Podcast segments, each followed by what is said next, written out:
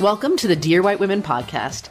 We're your hosts, Sarah and me, Sasha. This is our second episode in our criminal justice issue arc, in which we're featuring some of the bigger issues that we see impacting the presidential election in 2020. And this is, as we called episode one of this 99 Problems Part One. This is 99 Problems Part Two, minus Sarah rapping. And its working title is 15 going on 28, and you'll see why. And so today's episode, as Sarah mentioned in our last episode, is really one that focuses on a juvenile. So if you take a moment and think about someone you know, maybe it's your kid, maybe it's, you know, someone, maybe it's yourself at 13, right? But you think about what you were like at 13. And did you ever make some poor choices? Uh, hasn't every teenager in the planet?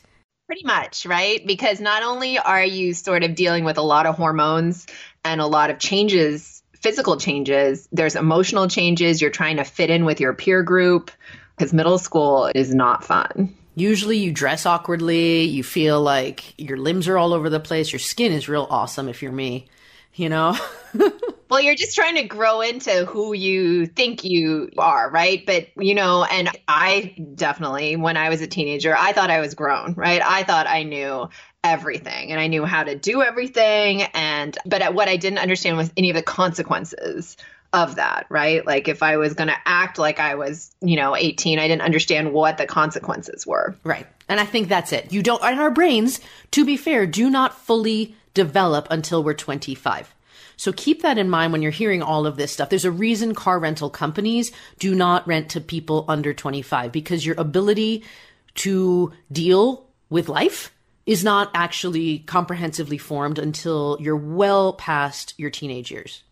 Right. So, given this background. All right. So, 13 years old is when a black kid in Mississippi learns he's an adult. Isaiah figured it out at the beginning of seventh grade when he got into trouble at his favorite place in town. And this is the beginning of a riveting article about the legacy of Jim Crow era laws in Mississippi, which has juveniles like Isaiah being tried at age 13 as an adult. And he's not alone. The article, which is called Bound by Statute, highlights the failings in our criminal justice system based on antiquated statutes that come from a different era generally post Reconstruction, post Civil War, but nevertheless, due to their applicability today, has kept us there in that racist past. It's a great article, and we will be directly quoting from it a lot because it contains everything we love and everything we talk about history, psychology, a human narrative, and so much more. And it speaks to a general flaw in our criminal justice system when we treat kids as an adults, especially if we're more likely to do that due to race. So you remember how I'm always talking about how you know my greatest fear for my kids that they won't come and and remind them why. Right. So, you know, my kids are half black quarter Japanese, quarter white. And my biggest fear is that they will walk out this door, or, you know, my husband, who's black, will walk out our door and not come home based solely on the color of their skin. And I guess I should add be incarcerated or tried as an adult based on the color of their skin to this as well. So, because this article and others like this aren't making me feel any better about that greatest fear, by the way. So, back to Isaiah. He's 13. He's young and he's prone to all sorts of things, as you are as a teenager in the seventh grade. In the words of the article, few things are more important to a 13 year old than impressing your friends, and few things are more difficult than impulse control. Isaiah had ADHD medicine to help him with it. So, note, Isaiah had ADHD like so many other teenagers we know, but it made him sleepy. So he found a way to hide the pills under his tongue and spit them out when his mom, Felicia Hickman, wasn't looking. Hickman gave the talk a lot of black parents give tighten up. It doesn't take much for a black kid to end up in jail. That night, she told him that he could only go to the football game. But Isaiah badly wanted to keep up with his new friends in his new hometown. So there he was at the bowling alley, tall for his age, bouncing around on spindly legs with the BB gun in his pocket. The BB gun was his older brother's, but Isaiah had taken it anyway. So he saw a white kid at the bowling alley that was four miles down the road from where he lived that they often hitchhiked to and made a terrible decision that day to try and rob him with that fake BB gun. So terrible decision. That the boy gave Isaiah his iPhone because he said he didn't have anything else on him and a dollar, I think, and his phone password. And you can probably guess what happened next. When the police did stop Isaiah and his brother that night, both boys had on the same thing boots, blue jeans, and a camouflage coat. The boy Isaiah robbed told the police they had the wrong guys. Days later, while in class, Isaiah was summoned to the office. The police were there. Can you imagine instantly being summoned to the office with the police there when you're in seventh grade? They took him into custody for questioning. He said he talked to police for two hours. Isaiah told the article's author that he was upfront about the BB gun, but that he never confessed to the robbery. But instead of going home like he said the investigators promised, Isaiah went to the county jail. When he first walked in, someone else is getting booked, and an officer announced, He's here. The officers escorted Isaiah into solitary confinement and closed the metal door. Just stop. Yeah. Imagine your kid in school, in middle school right now. The cops took him out of school, talked to him for two hours. He went to the county jail and was put into solitary confinement like as a mother, as a parent, as someone who knows kids, right? That's heartbreaking. You know, even if, you know, you did something wrong. I get that. Which he did. He made a really stupid decision and he did a really wrong thing. Yeah, exactly. But then how are you if you are a juvenile, there is a reason why the law considers you different than an adult but suddenly you're moved from your seventh grade classroom to solitary confinement at the county jail in a matter of hours. You know, if this was a one off, you could be like, that's really messed up. Wow. Yeah. But his story, no, it's not unique. In writing this article, authors Ko Bragg and Melissa Lewis discovered that nearly 5,000 Mississippi children have been charged as adults in the last 25 years. Three out of every four are Black, like Isaiah. But this isn't new. After slavery was outlawed at the end of the Civil War came convict leasing, when the state loaned out its black prison population to work on plantations and build railroads, which is pretty amazing if you think about it, because slavery's allegedly outlawed, but black prisoners are going to work on plantations and and they're leasing them like right like property. Yeah. Assets. Like which was the whole point of slavery in the first place. Fascinating. But in the late 1800s also, state laws made no distinction between punishing children and adults. A doctor visiting prisoners on a Delta plantation described a starving 17 year old kept in a cage lined with a blood-stained dirt floor, overflowing waste buckets, and vermin covered walls. David Oshinsky writes in his book, Worse Than Slavery, which, I mean, if you're titling a book Worse Than Slavery, that's pretty fucking bad. By 1880, children and adolescents made up about a quarter of the prison population, according to Oshinsky. At six years old, Mary Gay was sentenced to a month in prison at six for stealing a hat. And at the age of eight, Will Evans served two years for stealing change from a store counter. Mississippi eventually ended convict leasing under national pressure in 1890, so they kind of actually stopped that form of slavery then. However, it gave way to the notorious Mississippi State Penitentiary, better known as Parchman Farm. Wait, wait, wait. And I just had this thought 1890, right? That was 120 years ago? Almost 130 years ago, yeah. In theory, that sounds like a long time, but oh, yeah. That's not like if you think about the span of history, right? And that period of time, too, between then and now. Yeah. So even the youngest inmates at Parchman picked cotton and cultivated other cash crops for the state's profits while incurring lashings from Black Annie, the coined name for a thick leather strap. Again, sounds a hell of a lot like slavery. It really does. Right? Because you're picking cotton, you could be beaten. Not sure where the difference is necessarily. Jabbo Dean, who was 12, Homer Reed, who was 12, and his brother, Pratt Reed, who was 11, of Philadelphia, Mississippi. There is a Philadelphia and Mississippi where a lot of this takes place, not to be confused with Philadelphia, not in the South, where they were all at Parchman for theft and wore black and white striped uniforms as they tilled the field. By the time Mississippi got around to making separate jails for kids in 1916, so if you think about that, that's only 100 years ago that they actually made a separate jail for kids. The governor was a known Klansman named Theodore Bilbo. He had a long political career, and in one reelection speech, he spewed the N word nearly 30 times while condemning intermixing with black people. So, as you can tell, a proponent of diversity. Bilbo created so called training schools where the state could jail kids charged with breaking the law homeless kids, abandoned kids, even kids the courts thought might one day be criminals. What the hell is that?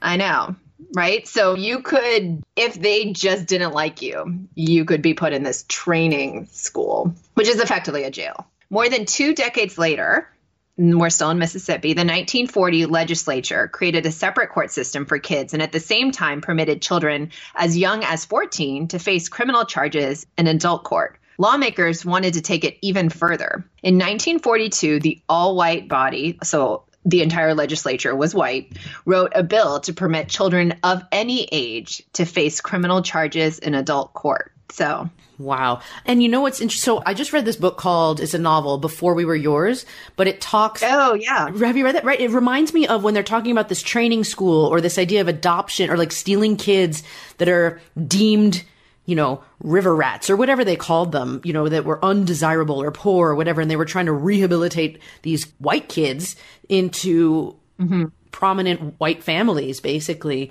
you know, that was a time I feel like people were really commoditized. It, children were not seen, I think, in the way that we see children now. Yeah. I mean, wasn't that the era of don't speak unless you're spoken to?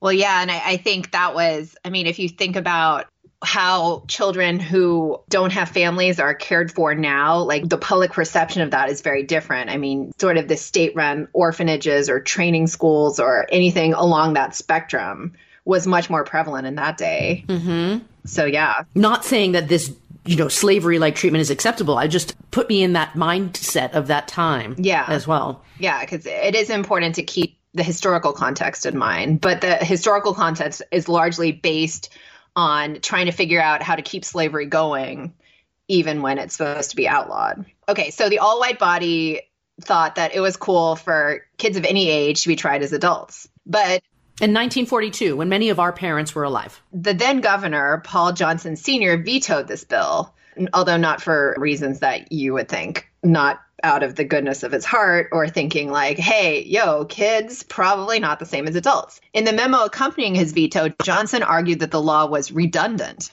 because he had already approved $60,000, which was nearly $1 million in today's money, to fund a quote, Negro reformatory at Oakley State Farm. In other words, there was no need to criminally prosecute younger kids when the state had a new plan in place to send black kids to Oakley. This veto was one of the only times a Mississippi lawmaker plainly stated that laws created to prosecute children were intended for black kids. Wow. I mean, yeah, that's pretty clear because he's like, no, we don't need to try kids as adults because we've got this whole system set up for black kids over here, which I've already funded. So cool, we're good because Right, because I had a moment when you were talking, I'm like, well, what about the white kids? The point is, he says this is for black kids to go to. Wow. And it's redundant. Like we have this thing for black kids to go to, so we don't need to criminally prosecute kids generally. Because those kids that we were gonna we want to criminally prosecute, aka black kids, we've got something for them. So Wow. Okay. But, you know, it's important to keep in mind, again, the context. Like Mississippi was also the state where the most known lynchings happened. And actually, I saw this photo in the article where they have the NAACP office in New York. And at that time, they would have a flag that was flying out of the window that said, a lynching happened today. I mean, it is nuts. So, because it was not uncommon too. And extrajudicial justice was always close by. And by that, I mean mobs who would lynch people. And there are known stories of teenage black boys accused of rape who were chased down by angry white mobs and hung from that hanging bridge, like literally just without any trial, any conviction, anything like that. So, and no clear due process or really any proof. So, these were slightly modified in 1946, which permitted kids as young as 13 to face criminal prosecution as adults. So they clearly decided they needed a law 14 was too old, we, we're going to get the 13 year olds as well. And this law change in 1946 has remained this legacy seven decades later in the form of original jurisdiction laws. So they're not unique to Mississippi. 26 states automatically put children into the adult system at the moment of arrest for certain charges. And you may want to figure out if your state is one. In Mississippi, they're called original jurisdiction laws, but other states call them statutory exclusion laws, if you're wondering about the terminology. So in Mississippi, any child over the age of 13, or I guess 13 as well, who is arrested for a crime involving a weapon goes directly into the adult system. And a weapon includes a BB gun. So in Mississippi, if a victim perceives a weapon to be real, it might as well be. So even water guns, if they're dark. Yep. If they look, if the person who the whatever fake weapon is being used on thinks it's an actual weapon, then that's enough to charge as an adult, basically. I mean, I'm torn on this one because I can't even be, I can't imagine the trauma of being on the receiving end of a threat with a gun, especially as a woman when you feel like fear for your body and all that sort of stuff. It's terrifying. You're traumatized. Like that will stick with the victim for the rest of their life. Does that mean that the person on the other side is always inherently a bad person and should be tried as an adult? And how do you make the distinction between the truly fucking evil 13, 14, 15 year olds or whoever, human beings, who really should be tried as an adult and kids who really made a stupid choice? Like, there's got to be a distinction in my mind. How do you do that? I don't know. Yeah, well, and I think the important point here is the statistics that we've talked about you know, well, there's twofold things. Like, one, do you believe that a 13 year old who points a fake gun at you should be charged as an adult? And as opposed to an 18 year old who may have thought through the consequences more, even with a fake gun, right? And the second point is that more likely that the people who are pointing the fake guns, regardless regardless of what race they are when they point the gun, they're going to be treated differently after that point because of their race. So I think those are the two things to keep in mind as we continue to, discuss this, because I think that's an interesting question. And I think it speaks to everyone's fear of being on the other side of a weapon, right? Like you don't, and if someone, you know, is a family annihilator, right? You don't want that person just roaming around looking or a serial killer, right? But how do we treat people?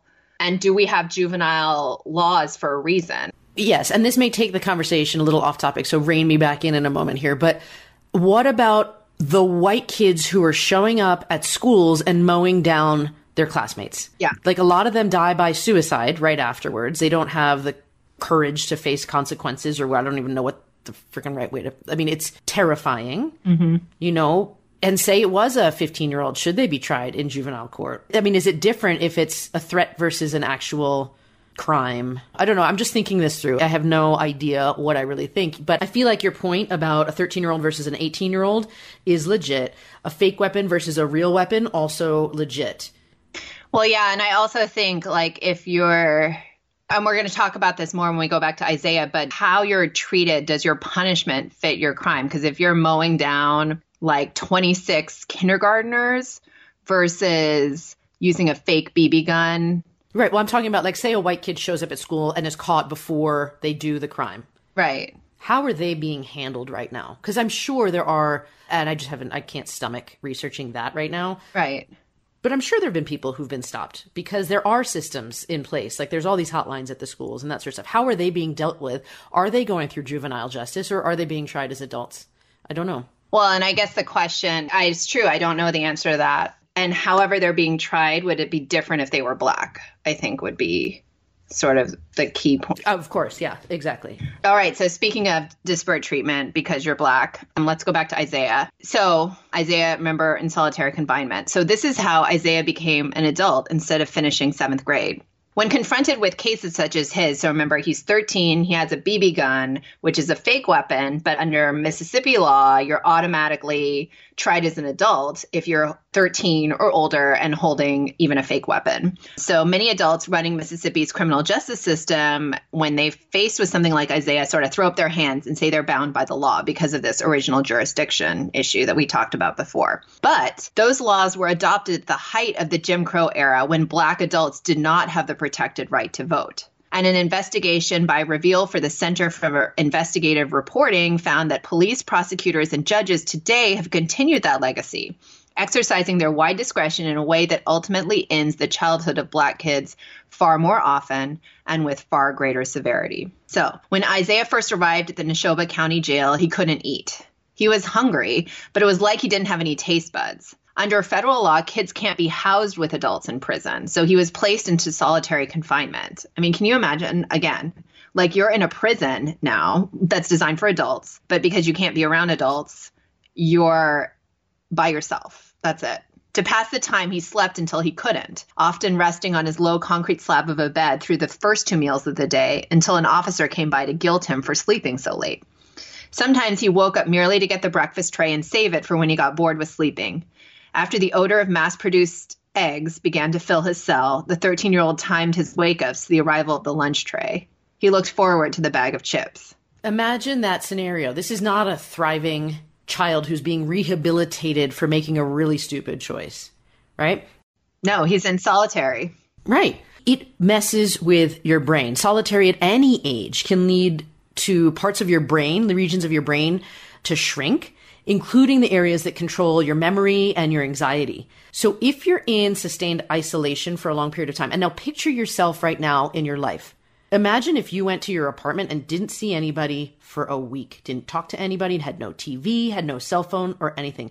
Imagine being in that scenario when you still had the option to get around and leave whenever you want to that would still suck. So days and days and days of sustained isolation can hinder young people whose brains, like I said before, continue to develop and develop things like impulse control into your 20s. I took a report from the ACLU here because it was saying everything I wanted it to say. Because their brains are still developing, children are highly susceptible to the prolonged psychological stress that comes from being isolated in prisons and in jails what happens to your brain with that stress is that it stops development in areas like the prefrontal cortex, which govern impulse control, right? And it causes irreparable damage. If you miss that time of growth, it's not like you catch up later on. And impulse control is exactly what 13 year olds don't have. And now he's never going to have a chance to develop it because he was put into solitary confinement. Basically, children subjected to solitary confinement are forced into a hole so deep they may never be able to climb out. So, recognizing this, finally, the courts concluded that juvenile solitary confinement is torture Literally, they classified it as torture and impermissible except as necessary to prevent physical harm. And so in 2016, right, three years ago, the Department of Justice ended the practice of allowing the use of solitary confinement for juveniles in the custody of the Federal Bureau of Prisons. And you talked to us, Misasha, about like the different rankings of incarceration and that sort of stuff. So for the Federal Bureau of Prisons, juveniles are not allowed to be in solitary. Now, when you break it down to the state level, at least 21 states have also prohibited the use of solitary confinement to discipline juveniles because, you know, some states have said it violates the Eighth Amendment prohibition on cruel and unusual punishment. Here are the states that have no limits on the use of solitary for juveniles. Ready? Alabama, Georgia, Iowa, Kansas, Michigan, Texas, and Wyoming. So raise your hand if you live in any of those states or you know anybody who lives in those states. Me, I know people who live there. And think about the kids that you know there, just for a moment if those kids do something stupid, they could end up in solitary confinement. But basically, solitary confinement is ineffective. There's no evidence that solitary confinement improves behavior. And there is way tons of evidence that it hurts kids. So, administrators of these facilities do recommend changing the culture and limit the use of solitary instances unless they're like in danger, right? And they need to be isolated. So, but it's still happening. And just as a total side note, I want to do an asterisk here about adults. There was a National Commission on Correctional Healthcare. This is like an influential organization that creates guidelines and offers healthcare, like advice for correctional facilities. They basically said even for adults, solitary confinement for greater than 15 consecutive days is cruel, inhumane, and degrading treatment and harmful to an individual's health. And they also said, obviously, for juveniles and mentally ill individuals, they should be excluded from solitary confinement. But despite all of this, for adults, solitary confinement is still happening. There's approximately 67,000 prisoners placed in these conditions in the United States and Canada at any given time. That's crazy. I mean, I think that example that you gave about, you know, being in your apartment for a week, right, without talking to anyone, without any sort of stimulation, right, that's coming at you. As an adult, that's difficult. As a child, that seems like unbearable you'd feel lost. How much do we talk on this show about how relationships are the biggest yeah. predictor of your long term health and happiness? and the need for humans to be seen and connected. It is psychological torture for adults, let alone for children who are still growing and who desperately need that love and approval to become the best version of who they can be. So, back to Isaiah, because now he's been in solitary for eight days. And after those eight days, Felicia Hickman, his mom, put up her property as collateral for bail to get him out. So Isaiah was free to go until his next court date. And a side note, this she was fortunate in being able to do this because a lot of times making not being able to make bail is a big huge issue and a socioeconomic one that disproportionately affects minorities. So Isaiah was able to make bail because of his mother putting up her property, but nothing went back to normal. His middle school had kicked him out because that case involved a classmate. So basically, he can't go to school and he's out. He's not sure what's going to happen, right? Because he's free until his next court date, but who knows what's going to happen then. So if you're a 13 year old, you've been in solitary for eight days, you know that your court date is coming at some point. You can't go to school. Like it's not like there are a lot of avenues for you to go on that don't involve some form of trouble. Because also remember, he was in solitary for eight days. He's not taking his ADHD meds either. So he's in a world that he can't handle. Yeah. I mean, how many people do you know out there who keep their teenager, who are really doing their best for their kids and want to keep them out of trouble? So they're going to school full day and they have like activities out the wazoo because parents adopt the quote, let's keep them busy so they stay out of trouble mindset. Yeah. This kid has all freaking day and night. Like, I mean, it, once you have that mindset, are you going to make it home for curfew? Right. No. Well, and he's, let's go back because we mentioned this early on but he is new to this town like the his mother had remarried and moved the family to philadelphia mississippi just before the start of the 2017 school year which is the school year that he was in when he was kicked out of school. So, as a side note, if you know that there is a Philadelphia in Mississippi, it's likely because of what happened on Father's Day 1964 when the KKK and law enforcement officials, some of them one and the same, killed three civil rights workers there. And the murders gripped the nation, leading to the Federal Civil Rights Act of 1964 and inspiring the 1988 movie Mississippi Burning. Oh, I didn't realize that. Okay. Yeah. So this is a town that has a lot of history, not so good if you're not white. So, and, you know, as I guess probably a surprise to no one. In February 2018, Isaiah's few short months of freedom in Philadelphia came to an end, just as his mother had warned. He was arrested again, this time for trying to steal from used car dealerships. Because remember, he has nothing to do all day long. He's 13. And that's enough, right? Like what? And you're 13 with nothing to do. Yeah. How many people are like, let me start a business? Like what? Yeah let me do some online courses, especially if you don't have, maybe you don't even have the capabilities to be online. So, normally in this arrest where he's stealing from used car dealerships, normally the charges would be handled for this in a youth court. But he was in limbo in the system because he's treated neither as a child because he's got this other issue happen that was an adult charge, nor fully without a conviction as an adult. So guess where he goes? He went back to the county jail just in time for his 14th birthday. God, that's heartbreaking. So and you know there's a quote from his mother that i read and then it was heartbreaking because it resonated right? And i think it resonates with mothers when you see this and you see the effect that this is having on your child. She felt like she'd lost control. She says i felt that he wasn't mine anymore. He belonged to them she said. I felt like they done took him and it ain't nothing else i could do about it. I just felt like giving up. So now isaiah's options for getting out of jail had narrowed to one under original jurisdiction, defense lawyers can ask a judge to transfer a case to youth court where proceedings are sealed from the public and the maximum punishment is juvenile hall, which is an imperfect alternative, but it's still far less brutal than any of the adult options. And not all lawyers do this. In part, the law says some kids don't qualify. Kids over 15 years old charged with gun crimes and kids who have been convicted in adult court can't transfer to youth court. Isaiah was eligible, though he waited in county jail for five months at age 14 before his court appointed lawyer, Jess Smith, filed such a motion. In July 2018, Smith took the transfer motion to court. He told the judge that his client, quote, doesn't have the cognitive skills or development to act like an adult and he shouldn't be tried for one in this case. There is no way to track how often these motions get filed without going through all the court files of the nearly 5,000 kids, remember, who've been charged as adults in Mississippi. Most of these records are not online or only accessible in person. But of the 72 kids in the county booked into the same jail as juveniles, 26 were tried as an adult, just like Isaiah. And Isaiah's case was the only one with a transfer motion filed. So the entire hearing took eight minutes, including Judge Duncan's concise ruling. Y'all haven't given me much to go on, he told the attorneys. What I do know, in its wisdom, the legislature made armed robbery when committed by somebody of his age an adult offense, Duncan said. He's to be treated like as an adult, and I guess we could debate whether or not that's a wise policy or not, but like it or not, that's the way it is. Motion overruled. Wow, right? So, eight minutes, nope, these are the laws. So laws are wise, and we're going to just go with what they have to say. Yes. Yeah. So back at the jail, knowing that this transfer motion was being filed, Isaiah thought he was getting out. No one had taken him to the hearings or explained what it meant, and he had said his goodbyes and was waiting at the door with his things ready to leave. Uh, isn't that heartbreaking though? Like you can see that. You can. Oh, yeah. This kid, he didn't know what was going on. Yeah he was kicking at the door and he said, Man, I was supposed to be going home today, he yelled to the guards. And according to the article, this was Isaiah's darkest night.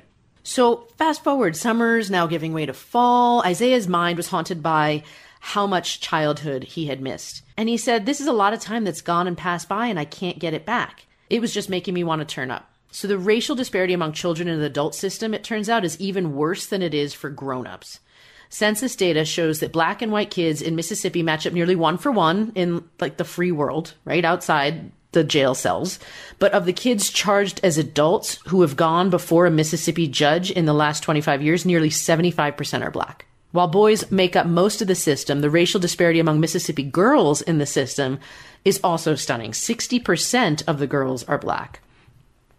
Now, of that, less than 4% of the cases involve murder or rape, right? What you think are like really bad offensive crimes. Most stem from a handful of charges drug use, burglary, larceny. Okay, armed robbery is not great either. But some of these cases involve serious incidents, but not all of them are like inherently violent. Things that personally make me think, okay, maybe that's bad enough. You've made like a serious enough misjudgment that you should be tried as an adult.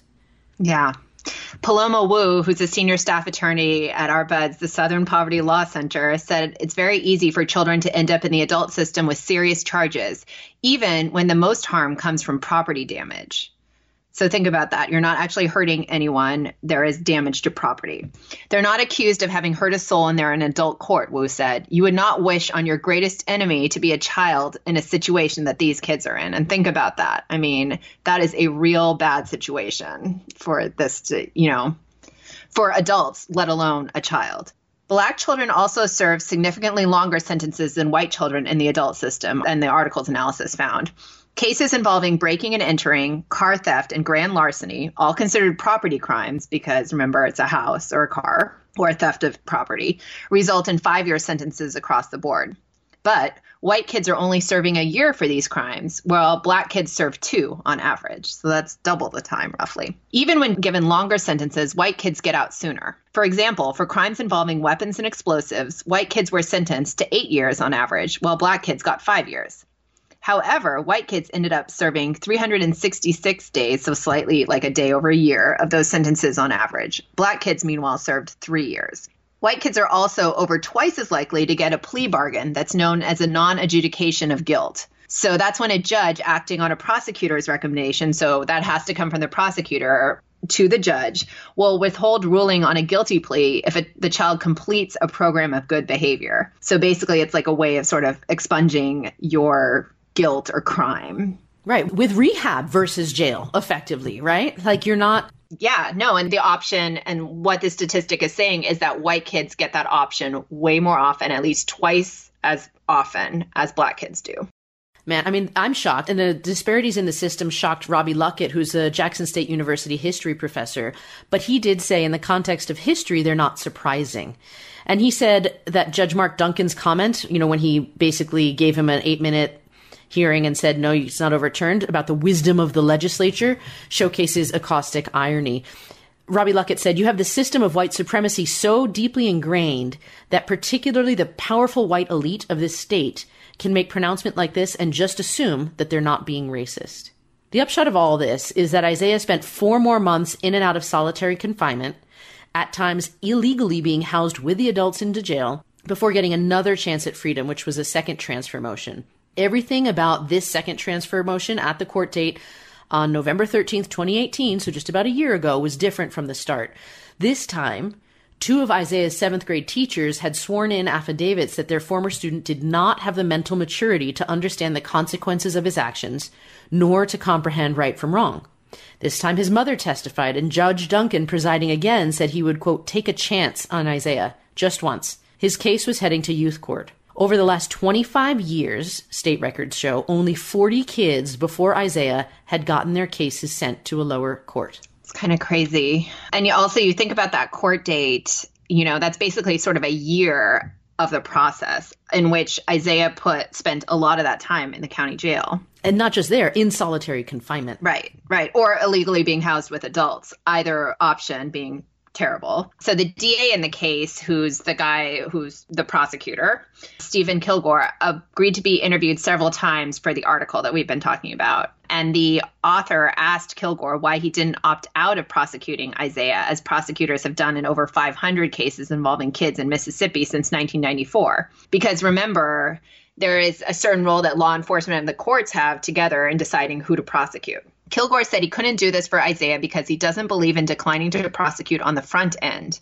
unless a victim makes the request. Now, that's my rule, Kilgore says. That's not a state rule or anything else. And so, hold on. So, unless the victim requests, so meaning the white kid whose iPhone and password were stolen would have to say, please don't prosecute. Yeah. Otherwise, he's going to do it as a default. So, overall, most prosecutors align with Kilgore. However, when district attorneys in Mississippi do decline to prosecute kids and totally release them from the adult system. Our investigation, the investigation, the article found that they give white children the opportunity 26% more often than black children. As Kilgore sees it, it's not his job to make laws like original jurisdiction, just to enforce them until the Supreme Court says something is unconstitutional. Them's the rules. And the author of the article showed Kilgore their data analysis reflecting how the actions of prosecutors and other officials in Mississippi continued a long legacy of disparate treatment of black kids in the adult system. He was surprised to see such a high amount of black kids in the adult system over time, even in his own district. But he put the blame on his predecessors. It's a different community that we grew up in as opposed to our fathers, said Kilgore, who was 38 at the time. So he's roughly around the same age now. It's hard to grow up in Mississippi in the 1950s and still be fair. And I think that's interesting because he's saying, you know, it's the fairness of our forefathers, right? Or the lack of fairness because you grew up in a highly divided Mississippi, but yet we're not going to try and fix the laws. We're just going to continue to enforce them. Kilgore says he doesn't let race factor into how he sees defendants, and he's made it a point to hire younger prosecutors. He thinks this next generation will change things. But there are no non white prosecutors in his office. You know, there aren't separate water fountains anymore, Kilgore said. You know, people aren't openly treated differently. It's better now than it was when I was growing up. I mean, I'm still aware of how things were. There's still lots of overt racism, but I think that is getting better. I mean, we've talked about this in our various interviews with people too, this idea of overt racism versus microaggressions and this sense of disparity and unequal treatment that's more subtle. And when we've interviewed people, people have said overt racism is almost on the receiving end, easier to handle because you can just go, ah, okay, I'm out. I'm not going to talk to people like this anymore. And it's this mindset that Kilgore's talking about being like, well, it's not overt anymore, you know, or it's getting better. It's just morphing. Yeah. And that doesn't mean that it's necessarily easier to tolerate. Well, especially if he's saying like it is not overt, it's more hidden, and I'm trying to do these things to fix it. But if he's not hiring minority prosecutors, for example, this system is going to continue to perpetuate like the because we still have a divide in who's enforcing the laws and who's making the laws and who's on the other end of that largely. That's interesting. So those laws, I mean, they need to change. And I'm so excited to talk to you about what the president can do, what Congress needs to do, what the, how the court systems can address stuff like this, right? Yeah. Now, nationwide, the analysis shows that far fewer kids are being charged as adults now than they were 25 years ago, but the racial discrepancies have not gone away. Black kids still make up the overwhelming majority of children in the adult system, a rate that is way too high. In the last five years, it's been closer to 88%. It's nuts. Right? So when Isaiah was finally released, there are conditions of parole that he has to meet. His parole requires him to be in school, which he can't wait to go back to, but it's proving to be complicated because he's too young to enroll in GED classes. And the court's still trying to work out a solution for where Isaiah will go to learn and what grade level he'd enter, right? Because if he picks up where he left off, he's now going to be 16 and he'd be in the seventh grade, which seems a little awkward. Not fair, right? But school, like we've said, and that structure would be a step towards normalcy. And Isaiah thinks it might make him feel young again, like how he feels when he's home with family, eating pizza, listening to old school music, daydreaming about being a rapper or a mechanic with a barbershop side hustle, imagining adulthood while once again being a kid. But whenever he faces the world, right, where adults in his community are all but waiting for him to mess up again, he feels like the adult he's been characterized as since he was first time charged with armed robbery. He said, I'm still like 15 and I feel like I'm about 28. Mm. That last part is really the heartbreaking part, I think. And that's why we called this episode 15 going on 28 because you know, as we started talking about, you think about what you did as a kid. And while, yes, like Isaiah did something that was stupid and wrong, he robbed a kid with a BB gun. But should he have been tried as an adult for that? And for the other kids who committed, you know, maybe non person offenses, property offenses, like should they also be tried as adults? And then that goes to bigger questions, sort of what are the role of attorneys in this instance? What's the role of the DA, the judges, the lawmakers? Because everyone seems to, you know, from the words of the judge or from the words of the DA, everyone seems to want to focus and put the blame on the people who came before us, right? Which I think is a common sort of human response, which is correct in some ways because they were the ones who made the laws. But if you're not working to fix the laws, to fix the original jurisdiction and those issues where you can clearly see those flaws, are you complicit in some way, right? And that's, I think, one of those questions that we keep asking and we should be asking when we think about personal responsibility in making change. So, please tune in next week for our thoughts about some of the key issues relating to the 2020 election surrounding criminal justice, which, you know, we've touched on some of them, but we'll be going into sort of some other overarching ones, as well as what Sarah mentioned the power of the president versus what the president needs Congress to help with in terms of enacting reforms along this front. If you like what you've heard or you like what you're hearing, please take a second to rate and review us on whatever podcast platform you use. It would mean a lot. That helps us spread the word about our podcast. Or if you're into direct sharing, tell a friend or five about us. And if you want any more information, go to our website at dearwhitewomen.com. We've got all the past episodes, email signups, and all our social media links from there so you can stay connected and get all the bonus material that we offer.